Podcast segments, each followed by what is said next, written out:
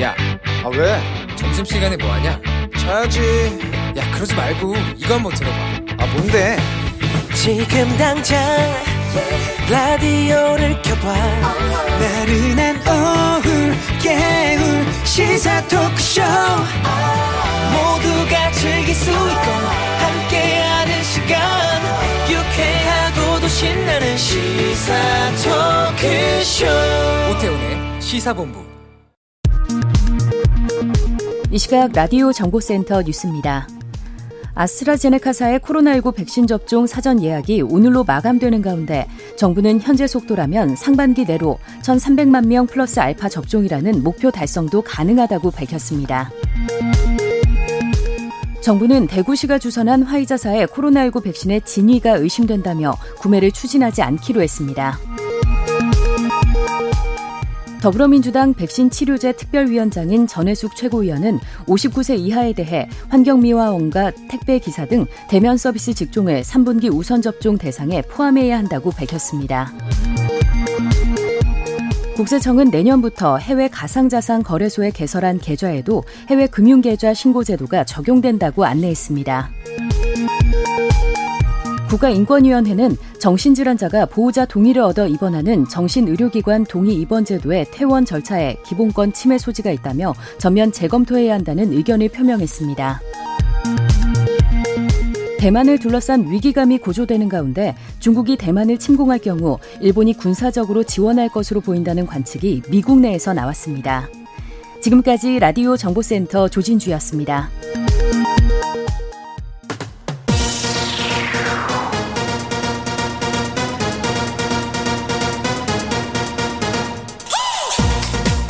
박정호의 본부 뉴스.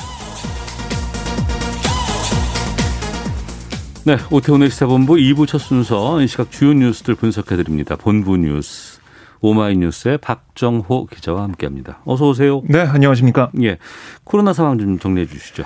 네, 지역 발생이 육백칠십이 명, 해외 입이 아홉 명으로 육백팔십일 명의 신규 확진자가 발생했는데요. 네. 전날보다 네 명이 늘었어요. 전체적으로 보면. 음. 근데 지역 발생만 보면 십팔 명이 늘었습니다. 그러니까 주 중반으로 접어들면서 확진자가 대폭 증가하는 흐름이 이번 주에도 이어지고 있습니다.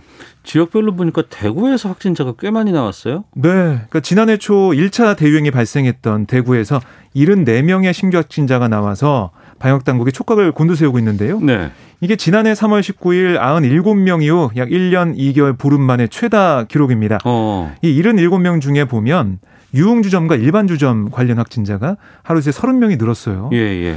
어, 그래서 대구에서는 지금 비상이 좀 걸려 있는 상황이고요. 음. 특히 뭐 유흥주점, 일반주점 관련해서 어쨌든 최대한 방역 수칙 이런 것들을 잘 지키기 위해서 노력을 좀 하고 있는 그런 상황입니다. 아, 그리고 서울 서대문구의 한 중학교에서 학생 네 명이 확진됐고, 대전에서는 한 보험회사 직원들과 이들의 가족 등 총 일곱 명이 양성 판정을 받았습니다. 네. 경기 고양시 일산동구의 한 교회에서는 누적 감염자가 열 명으로 늘었고요. 음. 전남 순천시 호프집에서는 지난달 이십구일 이후 확진자가 총 열 명 나왔습니다. 네. 어, 오늘까지 이제 고령층에 대한 예약, 그렇습니다. 사전 예약이 이제 마감이 되는데, 네. 그러니까 저 같은 사람들, 뭐 오십 대, 뭐 남성, 뭐 이런 사람들은 네. 언제까지 기다릴 수밖에 없고, 그래서 이제 자녀 백신이라도 노쇼 네. 백신을 어떻게 해보려고 하고 있는데, 이제 내일부터는 자녀 백신은 주로 육십 세 이상에게 배정된다고요? 네, 뭐 그럴 가능성이 지금 커진 상황이고요. 그러니까 위탁 의료기관 예비 명단에 이름을 올린 사람 가운데 육십, 육십 세 이상은 내일 이후에도 접종받을 수 있지만 네. 육십 세 미만의 경우에는 오늘까지만 접종이 좀 원칙적으로 가능합니다. 음. 이후에는 이 예비 명단에서 빠지게 되는데요. 네. 다만 이 예비 명단에 이름을 올린 이미 올린 육십 세 미만의 경우에는 구일까지는 이 명단에서 제외되지, 제외되지가 않아요. 네. 그러니까 좀 빨리 예비명단에 올린 분들은 맞을 가능성이 있습니다. 음. 아직. 아, 그리고 저 일별 마지막 백신 바이알, 그러니까 마지막 병의 경우에는 분량이 남았다면 네네. 연령 제한 없이 희망자가 접종할 수가 있어요. 어. 그러니까 이때는 사실 이거 그냥 버릴 수가 없으니까요. 그러니까 만약에 한 병에 열 명이 맞을 수 있는데 네.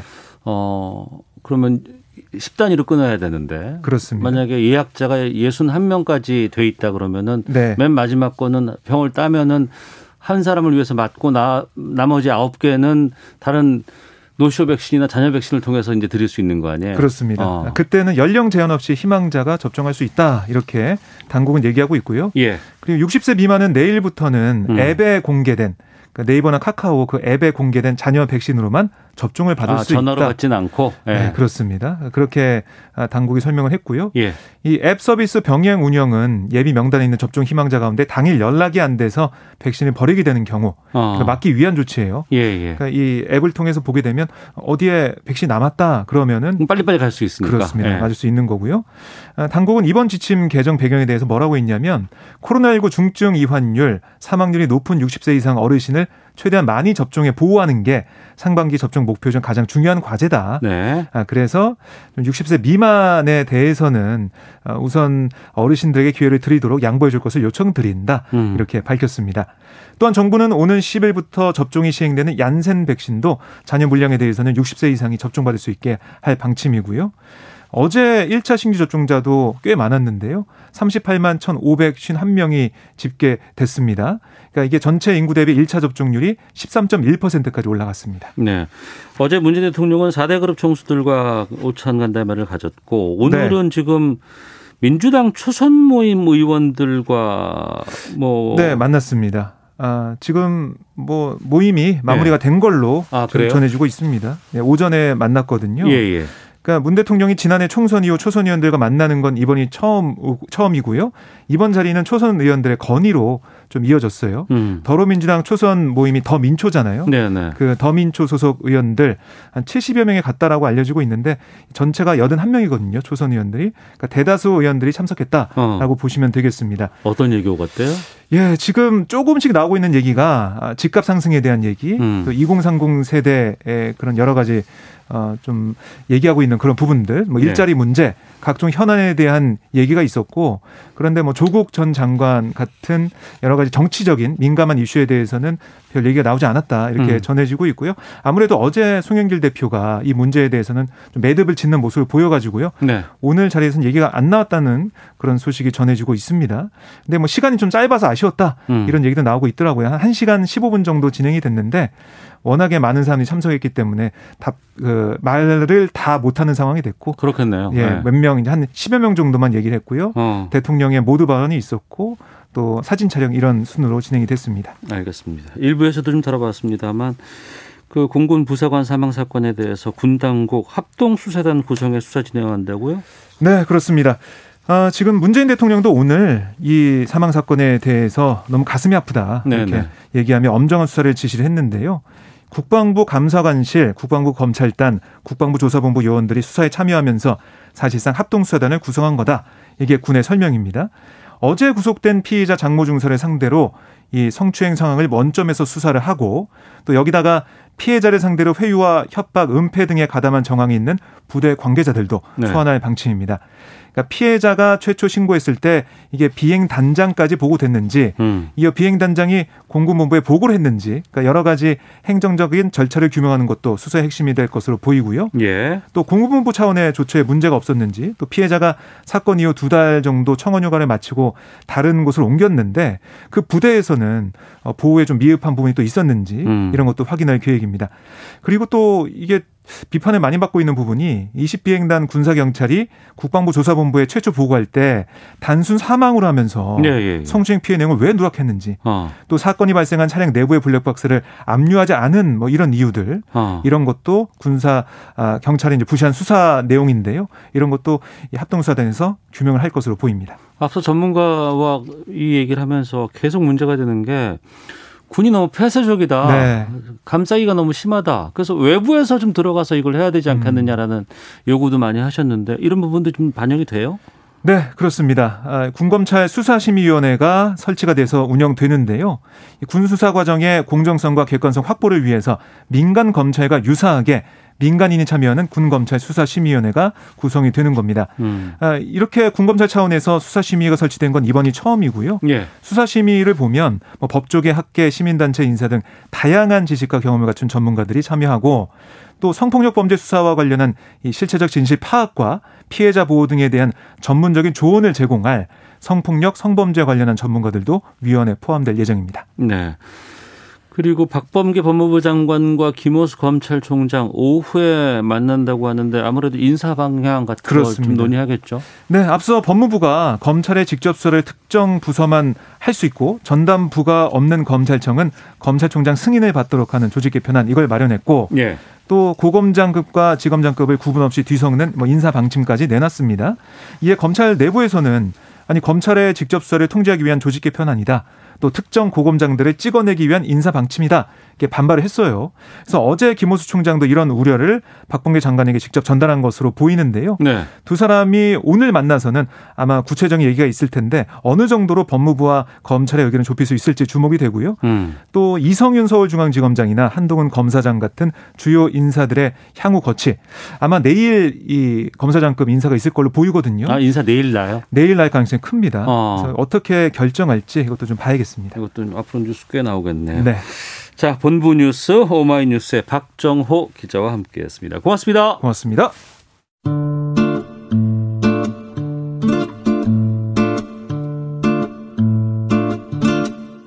오태훈의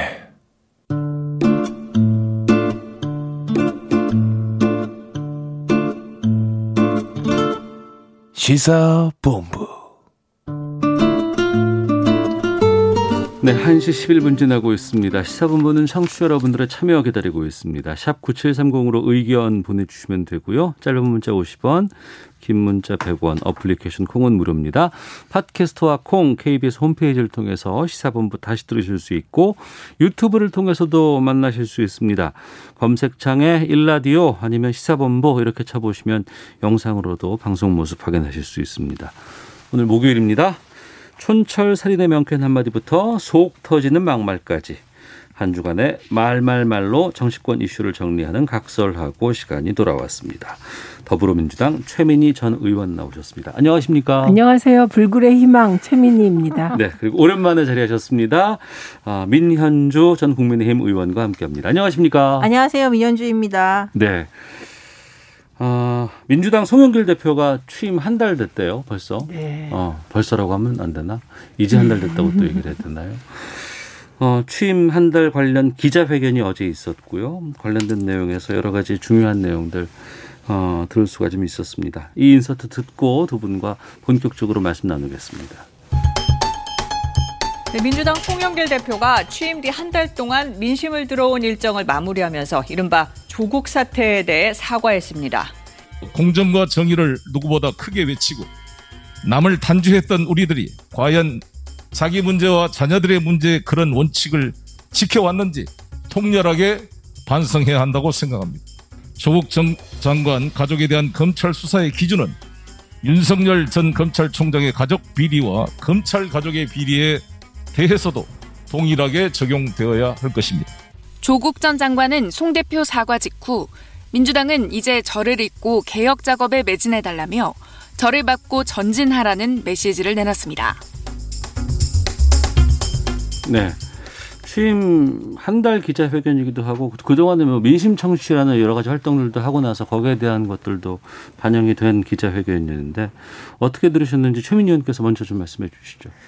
우선 선거 지고 나면 음. 뭐 민심 경청도 하고 그러는 겁니다. 네. 근데 더 중요한 것은 코로나 백신에 대처하듯 정부 여당답게 대처하는 거라고 봅니다. 음. 처음에 코로나 백신 관련하여 뭐 백신 보릿고개 정말 나라가 망할 듯이 난리 나지 않았습니까? 네. 그런데 뚝심 있게 어. 그 집권 여당답게 대처하니 지금은 야당 의원들께서 네. 백신 릴레이 인증샷 올리시더라고요. 어. 예, 예. 이게 여당다운 대처 모습이라고 생각합니다. 어. 그래서 조국 전 장관 관련한 문제도 이미 이천십구 년에 이해찬 대표가 공식 사과하셨습니다. 똑같이. 예. 네, 그래서 사과도 어, 뭐 계속 사과를 하면 그게 사과로 안 보일 것 같아서 음. 조국 전 장관이 송영길 대표의 그 지적을 겸허하게 수용한다. 네. 그리고 저를 딛고 개혁에 뭐 매진하라. 뭐 이런 것 음. 수용한 거잖아요. 우리 다시 한번 죄송하다 이렇게 밝혔고 음. 제가 조국의 시간을 다 읽었어요. 네. 오늘 아침에 다 어. 읽었는데 그 저, 내용에도 네네. 그 자신이 일 퍼센트 특권층이라는 것. 어. 그래서 다른 젊은이들이 접근하지 못하게 조국 전 장관의 자식들이 그런 엄마 찬스, 아빠 찬스를 쓸 수 있는 위치였다는 것. 음. 그리고 이런 모든 것에 대해서 정말 사과한다. 그 책의 기조가 그렇거든요. 네네. 그래서 그 기조와도 일치한 것인데 이번에 사과하고 민주당은 빨리 민생 중심으로 넘어갔으면 합니다. 음. 민현주 의원께서는 어떻게 들으셨어요? 어, 저 송영길 대표 뭐 민주당 차원에서 대표로 당대표로서 사과한 거죠. 음. 늦었지만 뭐 환영하고요. 네. 그 사과가 진심이기를 바라는 마음이 있고요. 네. 야권이라도 저는 뭐 국가가 바로 가야 된다는 차원에서는 당연히 음. 그 진심이고 그것이 실천으로 보여지기를 바라는 마음인데요. 네. 민주당으로서는 되게 힘들 것 같아요. 조국의 시간을 그 조국 전 장관이 이 책을 낸 타이밍도 그렇고 음. 이 책을 낸 것 자체가 네. 사실은 그냥 국민 통합이라든지 그것도 지금 재판 중이지 않습니까? 예. 이 사건이 있는데 그렇게 날카로운 표현을 써가면서 뭐 가족의 피해를 찍어서 어. 이런 표현까지 써가면서 낸 상황에서 송영길 대표의 사과가 과연 국민들께 진정성 있게 다가갈까? 예, 예. 그거에 대해서는 조금 안타까움이 있고요. 어. 근데 이제 앞으로 어떻게 진행될까를 본다면 민주당 차원에서 이제 개별적으로 조국 의원을 굉장히 지지, 지지하고 두둔했던 분들이 있지 않습니까? 이제 네. 그분들의 행보라든지 어. 송영길 대표 차원의 지도부의 행보를 좀 보면 그 진정성을 알 수 있을 것 같아요. 음. 근데 그다음 문제는 대선 주자들이 어떤 행보를 보이냐겠죠. 정세균 네. 전 총리나 이낙연 전 대표 굉장히 조국 전 장관에 대해서 지지하는 발언하고 있지 않습니까? 그 음. 이유는 저는 이제 크게 이재명 지사는 중도 입장, 네. 중간 입장. 어. 그다음에 두 후보군 분들은 이제 조국 전 장관을 지지한 입장인데 네. 독자적인 세력이 있는 그리고 또 일 등을 압도적으로 일 등으로 앞서가고 있는 후보 같은 경우 좀 여유가 있겠죠. 음. 그러니까 조 전 장관층의 지지층이 전적으로 없더라도 어느 정도 이끌어가 나갈 수 있는데 지금 후발주자로서 굉장히 고군분투하고 있는 두 분으로서는 조국 전 장관의 지지층이 없다면 네. 민주당 내 경선에서 얼만큼 살아남을 수 있을까에 대해서 걱정을 했으니까 어. 조국 전 장관을 지금 잡고 있는 것 같아요. 근데 이분들이 어떤 행보를 보이냐에 따라서 송영길 대표의 어제 그 기자회견의 진정성이 효과를 발휘하느냐 음. 안 하느냐가 결정되지 않을까 생각이 듭니다. 최민희 의원께서는 이번 그 기자회견을 기점으로 해서 이제 음, 민생으로 가야 된다라고 말씀하셨는데 네. 어, 민현주 의원께서는 어, 이게 앞으로도 계속 갈 수도 있다라고 지금 보실 수 있다. 왜냐하면 같다는. 대선 후보 분이라고 어. 하는 분들이 계속 만약에 조국 전 장관의 지지층을 어. 어,의 지지를 받아야 된다면 지금 네. 벌써 민주당 홈페이지가 난리났다고 하지 않습니까? 어. 왜 누구 맘대로 누구 허락받고 사과하냐라고. 그러니까 그분들은 경선에서 이기기 위해서는 어쩔 수 없어요. 민주당의 권리당원이라고 하는 분들의 지지를 받을 수밖에 없, 지지를 이끌어내야 되는데 예. 그렇다면 과연 이분들이 똑같이 그렇게 밟고 갈 수 있겠느냐. 그 차원에서 저는 글쎄요. 밟고 갈 수 있다면 국가를 위해서 바람직한 거고요. 아. 네. 최민희 의원님. 예. 글쎄요. 그 지지자들이 조국 전 장관에 대해서 안타까워하는 마음은 음. 정말 정치인들이 뭐라고 할 사안이 아니라고 생각합니다. 그리고 네. 당원들이 입장을 표명하면 그냥 그건 당원들의 입장으로 그냥 현실로 받아들여져야 되는 거고요. 음. 그다음에 두 분 이낙연 후보와 정세균 후보의 그 사과 내용이 그게 지지라고 하시는데 가족의 아픔. 음, 그 부분에 대한 얘기였거든요. 네. 그래서 그게 계속 갈까요? 가족의 아픔에 대한 얘기를 계속할 수 있을까요? 음. 그리고 조국 전 장관 자신이 저를 잊어달라 이렇게 얘기하는데 뭐 글쎄 계속 가게 만드는 것은 저는 야당의 전략일 거라고 생각합니다. 어. 그래서 이 지점에서 민주당 일부 당원들이 송영길 대표가 사과했다고 송영길 대표를 비난한다거나 네네. 이건 정말 어, 저는 크게 볼 때 야당을 음. 도와주는 거라고 볼 수도 있다. 네. 이렇게 생각이 듭니다. 그래서 지금은 국민을 위해서나 국가를 위해서나 조국 전 장관을 진정으로 생각한다는 측면에서나 음. 이제 조국 전 장관은 책 낼 자유는 있지 않습니까? 네. 또 책 내면 또 어. 대선 주자들께서 조국 전 장관을 비난하면서 표를 얻으려는 분도 있어요. 음. 그것도 다 자유입니다. 그건 지지자들이나 당원들이 어떻게 생각할지 판단에 맡기면 되고 집권 여당으로서 민주당은 계속해서 이런 언론의 프레임이나 이런 거에 빠져 있지 말고 조국 전 장관의 가족사는 재판은 조국 전 장관에게 맡기고 민생을 음. 챙겨야 합니다. 네. 어제 그 조국 전 장관뿐만 아니라 윤석열 전 총장에 대해서도 기자회견에서 언급이 있었습니다. 네. 윤석열 전 총장의 가족 비리에 검찰이 조국 장관 수사만큼 해야 된다. 네. 이렇게 저희 주장을 했는데요. 네. 여기에 대해서는 어떻게 보고 계세요? 제가 아까 이제 앞서 말씀드렸듯이 송영길 대표의 진정성을 믿고 싶다라고 한, 그, 믿는다라고 하지 않고 믿고 싶다라고 발언한 네. 이유 중에 하나가 그건데요. 어. 물론 윤석열 전 총장 관련돼서 특히나 지금 대선 후보로 일 위, 많은 여론조사에서 일 위로 거론되고 있는 후보인 만큼, 후보군인 만큼. 예. 철저한 검증이 있어야죠. 음. 국민적인 의혹에 대해서는 전 철저한 한 점 의혹 없이 검증해야 된다고 생각합니다. 네. 이제 그런데 어제 기, 그 총열 대표의 기자회견에서 반성의 기자회견이었다면 거기서 끝나고 어. 윤 전 총장에 대해서는 따로 뭐 별도의 뭐 간담회라든지 기자회견을 했으면 어떨까. 예, 예. 약간의 어떻게 볼까 조국 전 장관 얘기를 하면서 쓱 물타기를 하면서 방점은 윤 총장에 찍히기를 기대했던 것이 아닌가라는 점에서 어. 물론 두 가지가 다 중요한 이슈지만요. 음. 끝에 방점을 찍는 것이 아닌가라는 점에서 제가 이제 진정성이 있기를 기대한다라고 이야기하는 거고요. 예. 저는 윤 전 총장에 관련돼서 세간에 있는 의혹들 또는 뭐 앞으로 향후에 나올 수도 있는 의혹들이 있다면 음. 전 윤 전 총장뿐 아니라 어느 대선 후보도 저는 철저하게 검증해야 된다고 생각하고요. 예. 그거에 대해서는 뭐 동의합니다. 문제 없다고 생각합니다. 최민희 의원님. 사실 엠비와 박근혜 두 전직 대통령이 감옥에 있습니다. 불행한 음. 일이죠.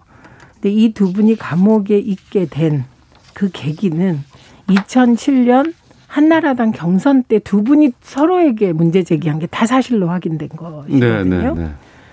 근데 그때 어, 엠비 같은 경우는 그때 비비케이 등등 뭐 크리미널이라는 얘기가 많았는데 검찰이 면죄부를 주고 언론이 거기에 부응해서 음. 당선이 된 거죠. 그렇죠. 네. 네. 그런데 어, 이런 상황이 다시 발생하면 안 되지 않겠습니까? 그래서 윤석열 전 총장의 별명이 생기셨더라고요. 윤십원이다. 이렇게 또 막 별명을 말씀하신. 십원. 아, 십원 한 장도. 네. 예, 예. 그런데 그 말씀은 검찰총장 전직으로서 검찰의 수사 결과를 부정하는 말이세요. 음. 왜냐하면 이미 장모는 윤석열 전 총장의 장모는 검찰이 기소했고 삼 년을 구형했고 예. 그 삼 년을 구형한 근거는 이십삼억을 부정수급, 한마디로 정부 세금을 사기하는데 공범이다 이런 거거든요. 그러니까 저는 전직 검찰총장께서 몸담았던 검찰의 구형, 기소와 구형을 부정하는 말을 음. 어, 하, 하, 했다고 또 본인이 하신 게 아니라 의원들을 통해서 어, 그게 사실이라면 전했다면 정말 아이러니한 상황이 연출되고 있다고 생각합니다. 네. 그래서 검증은 정치적 검증이지만 어. 법적 책임질 일은 법적 책임을 지는 게 정의다, 음. 공정이다 이렇게 생각합니다. 네, 민주당에서는 계속 윤석열 전 총장에 대해서 언급을 하고는 있지만 지금 국민의힘 쪽이라든가 야권에서는 유력한 지금 주자인 네. 건 맞는 거 아니에요? 네, 네. 어. 그래 저희는 뭐 아무리 유력한 주자일지라도 그렇다고 그냥 무임승차해서 대선 열차에 그냥 쭉 갈 수는 없죠. 이제까지 네. 어느 대선도 그러진 않았기 때문에요. 음. 야권 전체에서 굉장히 가장 큰 지지를 받고 있는 분이고 그리고 이분들이 또 와서 이분이 또 와서 큰 기여도 할 수 있는 측면이 있기 당해서는요. 예. 최근에 이제 행보를 통해서 보더라도 얼마든지 저는 음. 뭐. 의혹이 있다면 그리고 또 본인이 또 이렇게 당당하다고 하는 만큼 네. 그런 의혹들에 대해서 당당하게 대처하고 당당하게 어. 대응해서 문제가 생긴다면 거기에 대한 응당한 책임을 져야 될 거고요.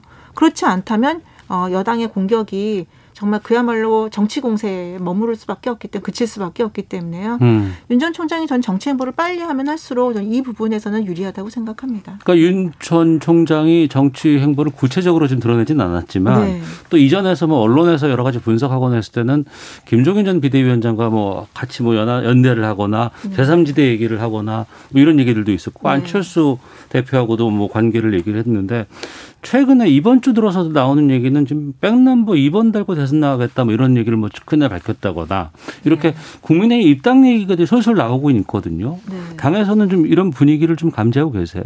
어, 일단 국민의힘 현역 의원들과 직접 접촉을 했다는 것도 나왔고 네. 이제 그렇다 본인들 통해서 이 말로도 나왔고 또 사진으로도 나오지 않았습니까? 어. 특히나 이제 강원도 지역에서 예, 예, 지역 예. 주민들과 만난 것도 나왔고요. 저는 이게 지금 우리 그러니까 국민의힘의 전당대회 분위기와도 맞물려 있다고 생각을 해요. 어. 윤석열 전 총장이 국민의힘에 입당하느냐 안 하느냐 갖고 논, 이제 이야기가 됐을 때 가장 중요했던 건 국민의힘이 과거에 그런 이제 국민들에게 신뢰받지 못하는 모습을 계속 담지, 답보하고 있느냐, 그거 가장 중요한 이슈였다고 하는데, 최근에 전당대회를 통해서 국민의힘이 뭐 세대 교체는 사실 작은 부분이고요. 지지층을 확장하고 중도를 확장하고 그다음에 민심을 담아내는 음. 그리고 시대 정신을 담아내려고 하는 이런 많은 노력들, 그리고 결과로 보이고 있는 지금 현상들에 윤석열 전 총장 측이나 윤석열 총장이 고무된 것이 아니냐. 어. 그래서 아, 이제 국민의힘에 들어가서 본격적으로 정치를 하면서 내가 검증을 받고 그리고 대선 후보로서 적합한지에 음. 대해서 한번 검증을 받아보겠다. 활동을 해보겠다. 네. 그리고 사실 먼 밖에서 당 밖에서 활동하는 것이 윤 전 총장은 여의도 경험이 없어요. 국정감사실에 와서 국정감사 받은 음. 것밖에 없습니다. 그래서 실제 여의도 정치를 또 경험을 하고 그 가운데서 자신의 생존력을, 생명력을 얼마만큼 자기가 살아남을 수 있는지도 스스로도 검증해 볼 필요가 있거든요. 저는 이 차원에서 윤 총장이 빨리 입당하는 건 굉장히 바람직한 판단이다라고 생각합니다. 이런 야권의 분위기는 어떻게 판단하세요? 최민희 의원께서는. 드라마틱하죠. 이명박, 박근혜 두 전직 대통령을 수사했던 검사. 그리고 문재인 정부의 검찰총장. 아. 직전에. 예, 예. 그리고 삼월에 사표 내고 나가서 국민의힘에... 어, 입당한다? 야당에? 그러면 이분은 모든 게 다 정치 대권을 위한 행보였던 겁니까? 어. 삼십 년 전에 김기춘 검사가 정치로 바로 입문한 일이 있습니다. 네. 그리고 뭐 또 한 분이 계셨는데 옛날 삼십 년 전으로 이게 퇴행하는 거죠. 그리고 이해가 안 가는 건 검찰의 중립성, 독립성, 공정성을 그렇게 얘기해 오던 분이 음. 갑자기 야당에 들어가 버리면 그게 어떻게 보일까요? 그래서 사실 지난 삼십 년 동안 불문율 중에 하나가 네. 중립성이 강조되는 곳, 음. 객관성, 독립성이 강조되는 곳은 고색 수장은 정치한 일이 없어요. 어. 이건 대한민국 전, 정치가 삼십 년 전으로 퇴행하는 건데 음. 그러면 앞으로 지금 김오수 검찰총장도 뭐 이러저러하면 다시 대권 나오는 겁니까? 그러니까 이거는 검찰총장이 몸담았던 검찰 조직의 중립성을 음. 통째로 훼손하는 행위고 원칙이 없어지는 거기 때문에 진지하게 고민해 봐야 될 거다. 그러니까 네. 언론이 국민의힘에 입당한다 안 한다 입당한다 안 한다 이 부분도요. 가장 최근 기사는 국민의힘에 입당할 생각 없다. 또 측근이 이렇게 얘기하고 있어요. 그 기사가 또 떴어요. 들어 제가 보니까. 그러니까 지금 모든 발언들은 측근을 통해서 타더라. 뭐 이런 얘기다. 이게 나오는 거 아니에요? 제가 하나만 문제 제기해 볼게요. 네. 그러면 여권의 유력자는 안 만났을까요? 어. 다만 누군가 여권의 유력자는 말하고 있지 않은 거일 수도 있잖아요. 어. 그래서 모든 것이 불투명한데 지금 우리가 정해야 될 가장 큰 원칙은 검찰총장이 사표 내고 삼 개월도 안 돼서 육 개월도 안 돼서 사표에 잉크가 마르기도 전에 야당에 입당해서 대권에 나가겠다고 하는 것이 이게 옳은가? 검찰 중립성의 측면에서 이 부분에 대해선 진지한 고민이 필요할 것 같습니다. 네. 저 잠깐만요. 예, 예. 저는 이제 최민희 의원님 말씀에 동의하는 부분이고 동의하지 않는 부분인데요. 네. 검찰 독립성은 이미 문재인 정부에서 무너졌어요. 음. 검찰 독립성은 무너졌다는 건 뭐 국민들이 다 아시고 사실 어, 지금 윤석열 전 총장에 대한 이렇게 여러와 같은 지지를 보내는 것도 그 중립성이 무너진 거에 대한 사실 반발 심리라고 생각을 하는데요. 네. 그래서 그 독립성의 문제 하지만 그럼에도 불구하고 검찰의 독립성은 반드시 지켜, 지켜져야 되는 거고요. 음. 그래서 말씀하신 대로 윤 전 총장이 이 무너진 독립성 가운데 이 와중에 또 그걸 대선 후보로 지금 등극이 본인이 사실 나온다고 말한 적은 없죠. 아직까지도 본인도 네. 스스로 한 적은 없지만 지금 대국민 여론이 이렇고 주변에서 이야기들이 나오는 것이 대선에 나가는 것이 거의 기정사실화된 것이 아니냐는 상황인데 분명히 출마를 앞두고 윤 전 총장도 이 관련해서는 말씀하신 대로 입장 표명이 분명히 있어야 된다고 생각합니다. 대한민국 음. 사법체계를 위해서라도 내가 왜 검찰총장을 하고 나서 중간에 물러나고 그리고 정치에 뛰어들고 대선이라는 이 지난한 이 코스에 그 하셔 지금 국가적으로는 굉장히 중요한 이 이벤트에 참여를 하게 되는지에 대해서 본인이 네. 국민에게 설득력 있게 이야기를 해야 된다고 생각합니다. 저도. 알겠습니다. 그런데 독립성을 문재인 정부에서처럼 검찰이 누린 적이 어디 있습니까? 음. 청와대를 압색하고 이거는 뭐 울산 사건을 수사하면서 대, 연관성도 확인되지 않은 대통령이란 그 말을 문재인 대통령, 대통령을 몇십 번이나 언급한 저는 최대의 검찰 독립을 누린 게 윤석열 검찰이라고 봅니다. 알겠습니다. 윤석열 전 총장과 관련된 분석, 이야기, 행보 이거는 앞으로 계속 얘기가 나올 것 같아요. 또 언론이 이걸 참 좋아하더라고요. 보니까. 어, 기상청 연결해서 미세먼지 정보 보, 듣고 교통정보 확인하고 돌아와서 두 분과 이번에는 지금 어우 여기도 뜨겁습니다. 국민의힘 지금 당대표 경선 얘기 해보도록 하겠습니다. 날씨와 미세먼지 정보 송소진 씨가 전해주십니다. 비 오는 지역이 점차 확대되고 있습니다. 오늘 전국에 비가 내리다가 밤에 대부분 그치겠는데요. 다만 남부 일부 지역과 제주도는 내일 새벽까지 약한 비가 오락가락하거나 빗방울이 떨어지는 곳이 있겠습니다. 비의 양은 중북부 지방과 남해안 제주도가 십에서 사십 밀리미터, 그 밖의 지역은 오에서 이십 밀리미터가 되겠습니다. 비가 내리면서 더위의 기세는 누그러져서 오늘 낮 기온은 서울 이십이 도, 대구 이십삼 도, 광주 이십사 도 등으로 어제보다 이 도에서 칠 도 정도 낮겠습니다. 미세먼지 농도는 전국이 좋음에서 보통 단계를 유지해 공기는 계속 깨끗하겠습니다. 내일을 비롯해 주말과 휴일은 전국이 대체로 맑은 가운데 다시 초여름 더위가 찾아올 전망입니다.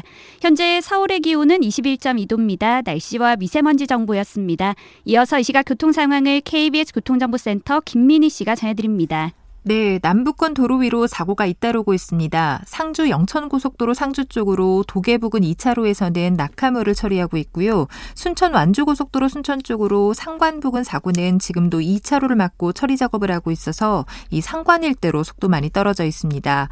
남해고속도로 부산 쪽으로 창원 일 터널 부근 사고는 처리 작업이 마무리됐지만 칠원 분기점부터 극심한 정체 남아 있고요.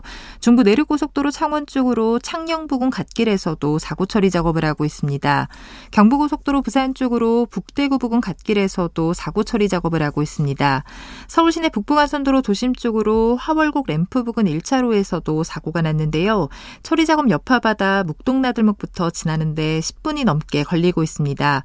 올림픽대로 공항 쪽으로 한강대교 부근에 서 있던 고장난 차는 치워졌지만 뒤로 청담대교부터 긴 정체 남아 있는데요. 이 구간 지나는 데만 삼십 분 정도 예상하셔야겠습니다. 케이비에스 교통정보센터였습니다.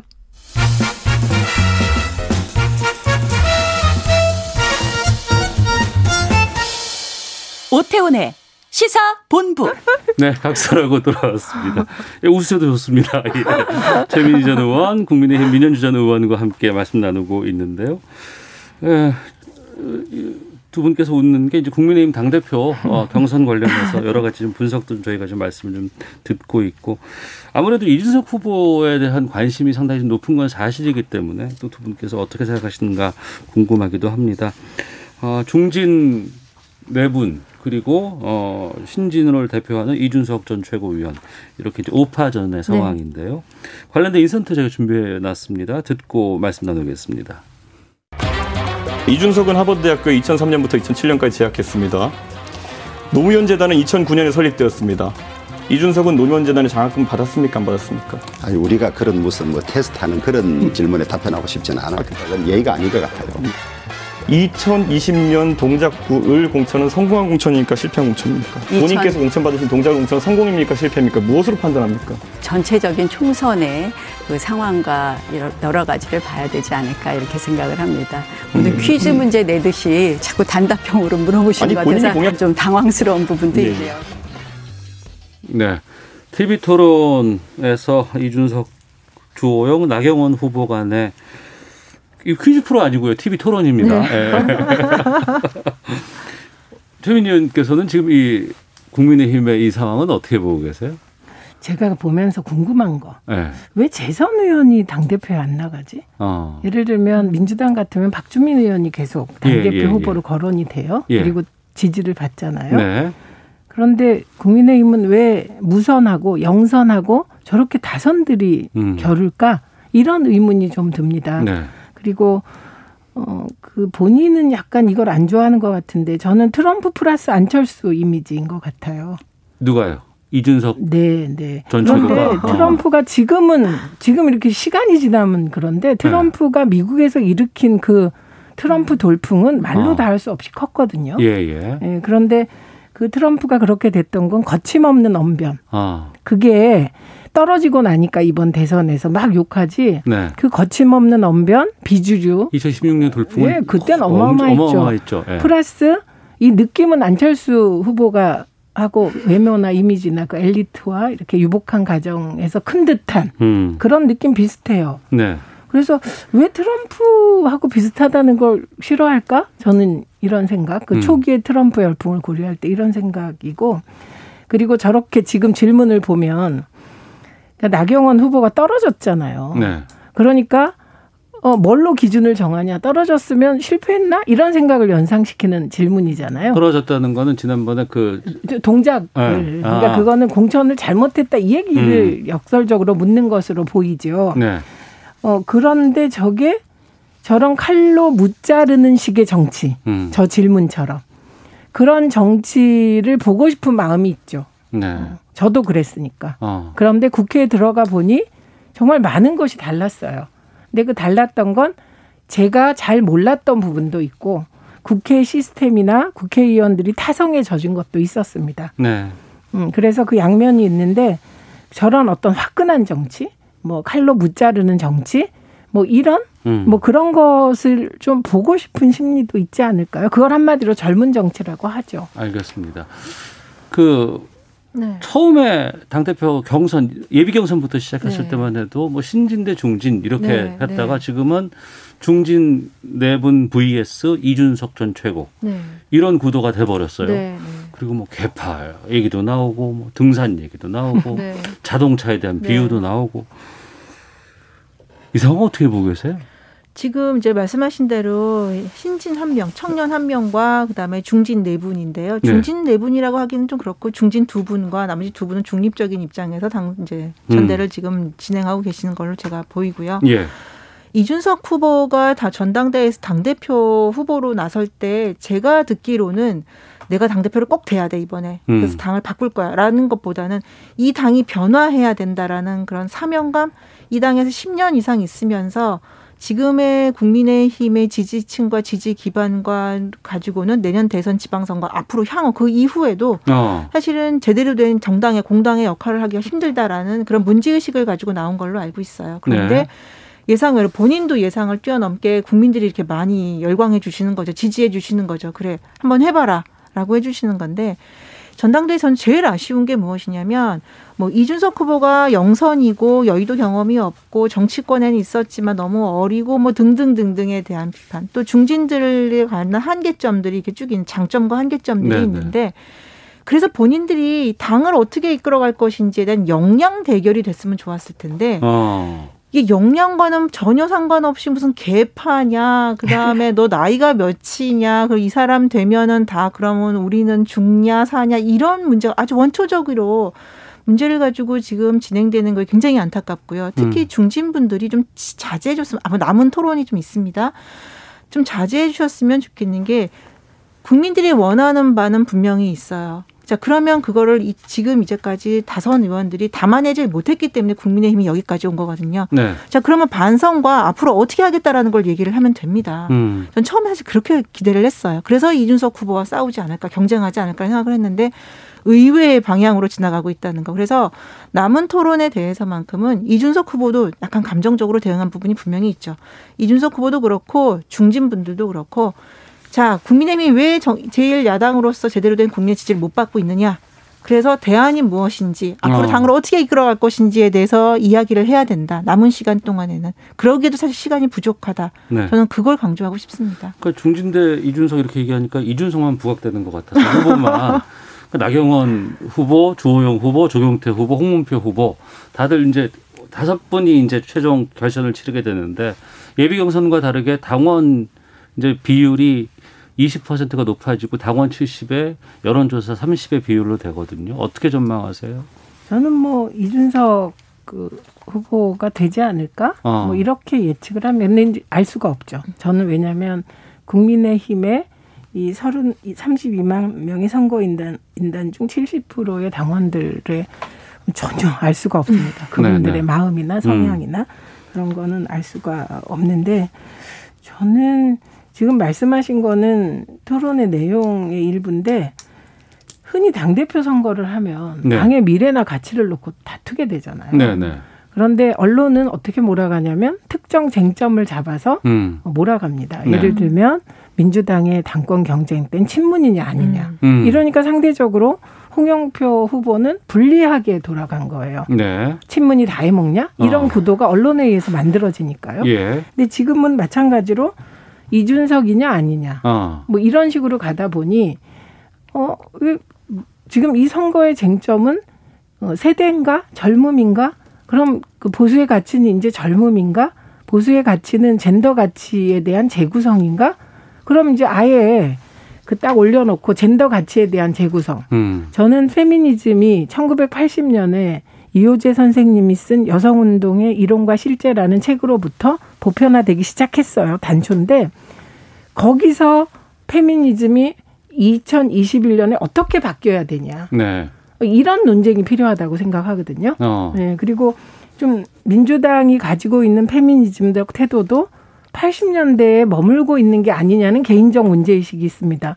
그런데 어쨌든 이준석 후보가 젠더 문제를 적극적으로 제기하고 있잖아요. 그래서 음. 심지어 할당제를 폐지하자고 주장하고 있어요. 되게 파격적인 네네. 거죠. 그러면 이런 것에 대한 본격적 토론이 있어야 되는 거잖아요. 어. 왜냐하면 이건 구체적인 거예요. 예. 당장에 내년 지방선거에서 여성 가점을 줄 거냐 말 거냐 이런 어. 문제가 되거든요.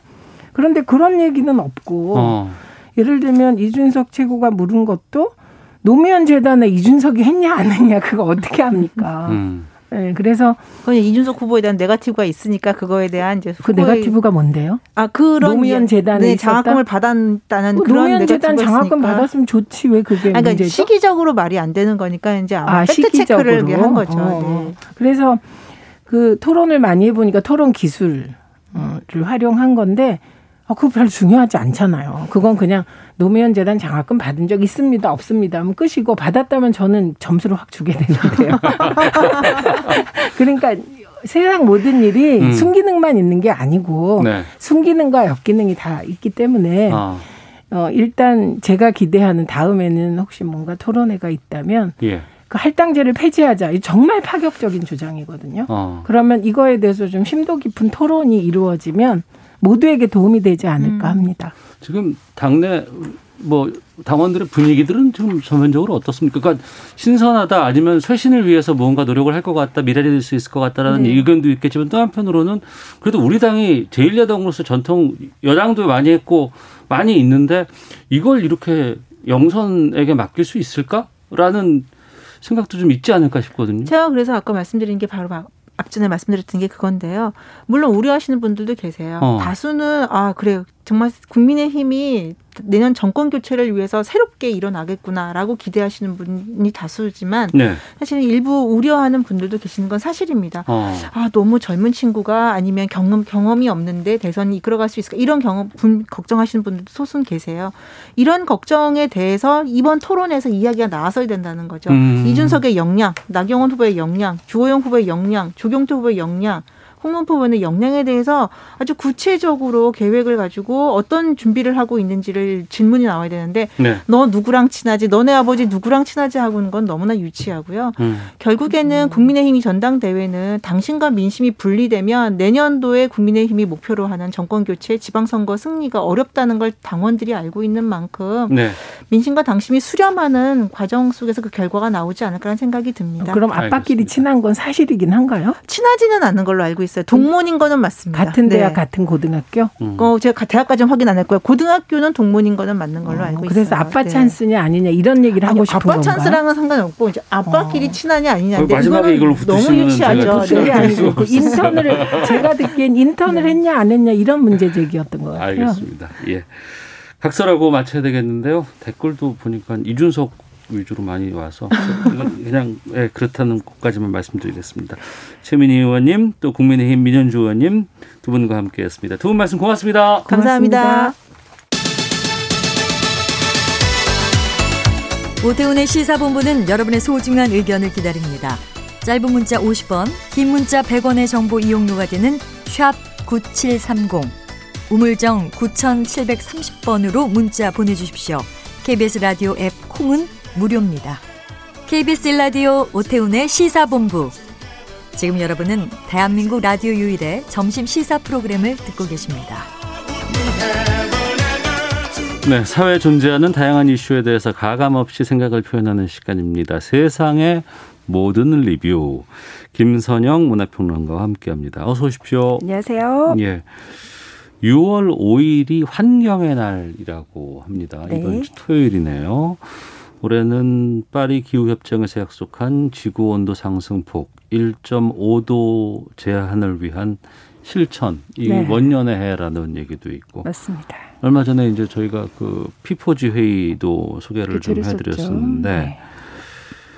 환경에 대해서도 문학에서도 관심이 상당히 높잖아요. 그렇죠. 아무래도 이런 환경에 대한, 환경 보호에 대한 기후위기의 심각성을 알리는 어떤 메시지를 전파하는 데는 문화의 힘만큼 강력한 게 없기 때문에. 그리고 대중들이 모르고 있거나 놓치고 네. 있거나 관심이 두지, 두지 않아도 네. 문화가 앞서서 거기에 대해서 얘기를 해주시고 네. 또 그걸 설명하거나 가르치려 들지 않고 네. 작품을 통해서 알려주면 맞아요. 확 다가오잖아요. 맞아요. 그러니까 네. 자연스러운 스토리텔링을 통해서 이런 메시지를 전달하는 게 되게 중요한데, 사실은 피포지 회의에서도 그때 굉장히 좀 메시지 중에서 좀 이런 문학의 해에 좀 시사점을 던져준 것이 어, 기후 위기가 더 이상 어떤 환경만의 어떤 음. 자연 보호 이런 좁은 시각이 아니라 이제는 우리 전반의 삶에 영향을 미치는 그런 굉장히 긴급한 우리의 과제로 다가왔는데 네.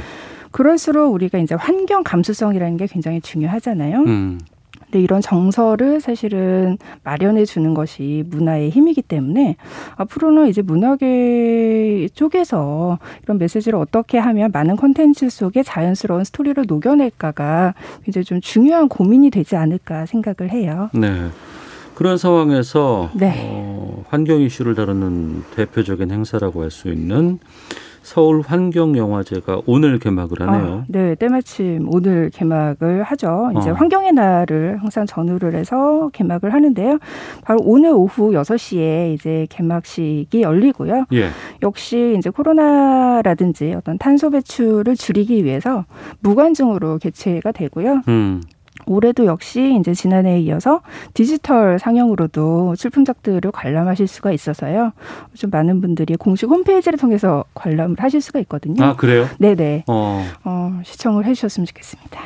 근데 이게 십팔 회나 됐어요. 그동안 네. 역사가 상당히 깊네요. 맞아요. 그래서 이 영화제를 사실 올해로 사 년째 이명세 감독이 집행위원장을 맡고 있는데 네. 얼마 전에 인터뷰를 하면서도 그런 얘기를 했어요. 굉장히 중요한 메시지. 어.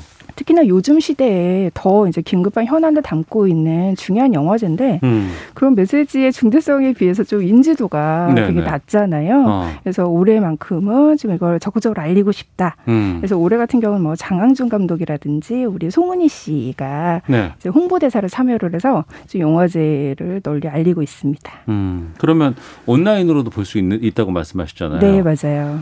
출품작들이 뭐뭐가 있습니까? 좀 어, 소개해 주신다면. 일단 가장 좀 그 눈여겨볼 만한 작품은 그레타 툰베리라는 다큐멘터리예요. 어. 뭐 툰베리는 많은 분들이 잘 아시는 십 대 환경 운동가고 네. 이제 이 운동가의 이제껏 우리가 이제 보지 못했던 이야기를 이제 이 다큐멘터리 안에 담아낸다고 하고요. 이 툰베리 같은 경우 이제 유엔 기후 협정 그 정상회의 참석을 위해서 친환경 풍력 요트로 대서양을 횡단하는 여정이 굉장히 화제가 됐었잖아요. 네. 이 여정을 중심으로 이제 다큐멘터리에서 이제 툰베리의 얘기가 담긴다고 하고요. 네. 이게 또 화제가 된 게 국내 최고 경영자들이 이제 칠 일에 이 영화를 좀 단체 관람을 하겠다라는 기사가 또 나와서. 아, 툰베리를 다룬 다큐멘터리 영화 그레타 툰베리를 네. 어, 그분들이 본다고요, 직접? 네. 왜냐하면 기업 경영에서도 앞으로. 아, 요즘에 기업들도 네. 환경 이거 제대로 관리하지 못하는 기업들은 제품 안 팔려요. 그렇죠. 네. 네. 소비자들도 굉장히 좀 눈여겨보고 있는 이슈니까요. 예. 그래서 이 작품을 또 단체 관람한다고 해서 어. 또 기사가 났더라고요. 예. 그레타 툰베리 소개해 주셨고 또 네. 어떤 게 있습니까? 또 한 작품이 이제 에리고의 오페라라는 작품인데 이 작품은 이제 아마도 지난 오스카 저희가 이제 굉장히 미나리 때문에 많은 분들이 주목을 하셨는데 네. 거기에서 또 단편 애니메이션 부문 후보에 올라서 많은 분들이 또 이 작품을 아마 제목을 많이 들어보셨을 거예요. 음. 이 에리고 같은 경우에는 이제 픽사 출신이고 다양한 이제 유수의 애니메이션 국제 시상식에서 굉장히 이 작품으로 많은 수상을 했기 때문에 네. 이 작품의 공개를 굉장히 많은 사람들이 기다렸을 텐데 이번에 환경영화제로 보실 음. 수가 있습니다. 네. 이 작품 역시 이제 디지털 상영을 통해서 보실 음. 수가 있어서요. 네. 저도 이 작품을 되게 기대를 하고 있어요. 네. 어. 어차피 홈페이지 들어가서 이제 네. 디지털로 상영하실 수도 있다고 하니까 네. 많은 관심 좀 가져주셨으면 좋겠고 네. 앞서 툰베리 같은 경우에도 십 대 어린 나이에 이렇게 환경을 위해서 또 어떤 메시지를 주기 위해서 그런 네. 노력들을 펼치는 것처럼 또 최근에 기업들도 아 이제는 기업도 환경에 대한 관심이 없으면 제품도 제대로 만들 수 없는 상황이 된 것 같군요. 그리고 이제 문학에도 그렇고 또 이제 뭐 미술계 같은 경우는 특히 보면은 소재라든가 이런 것들도 어떤 친환경, 예, 네. 친환경 위주의 것들을 많이 하게 되고 네.